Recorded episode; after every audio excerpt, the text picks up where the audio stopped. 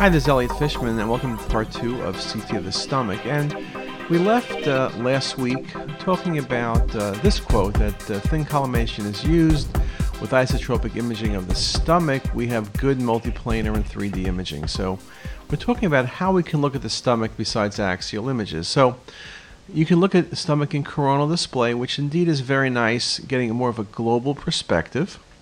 And by using a series of MPRs, you can get a good look, particularly at the fundus and body and in part the antrum.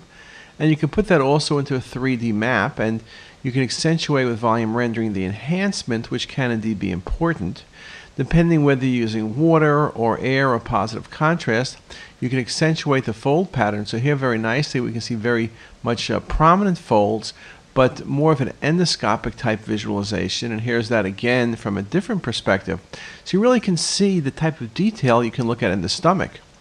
We also could look if we put air in the stomach and basically think about the stomach as double contrast uh, barium studies almost, right? Because here you can see the stomach distended with air. Depending how I look at it, I can really accentuate the fold pattern, give a very nice visualization, or I could take it from that double contrast and make it a single contrast. So we do have that capability.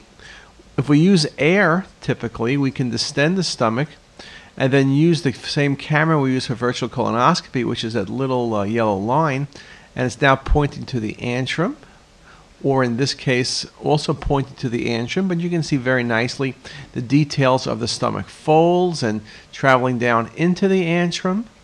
So you can see we can get a look at the gastric folds.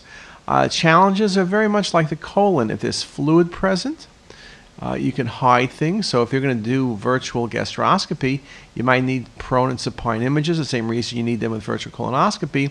And of course, if you're using fizzy tablets, you can see those little fizzy tablets layering out in the water. Often all of them don't dissolve. So that could be a pitfall, but you'd recognize that.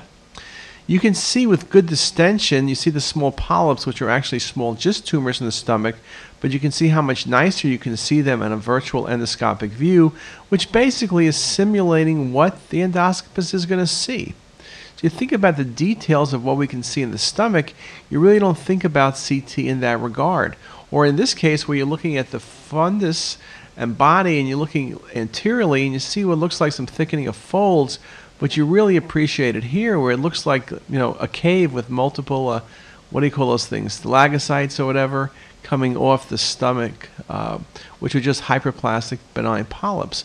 But again look at the detail of what you can see when you go inside the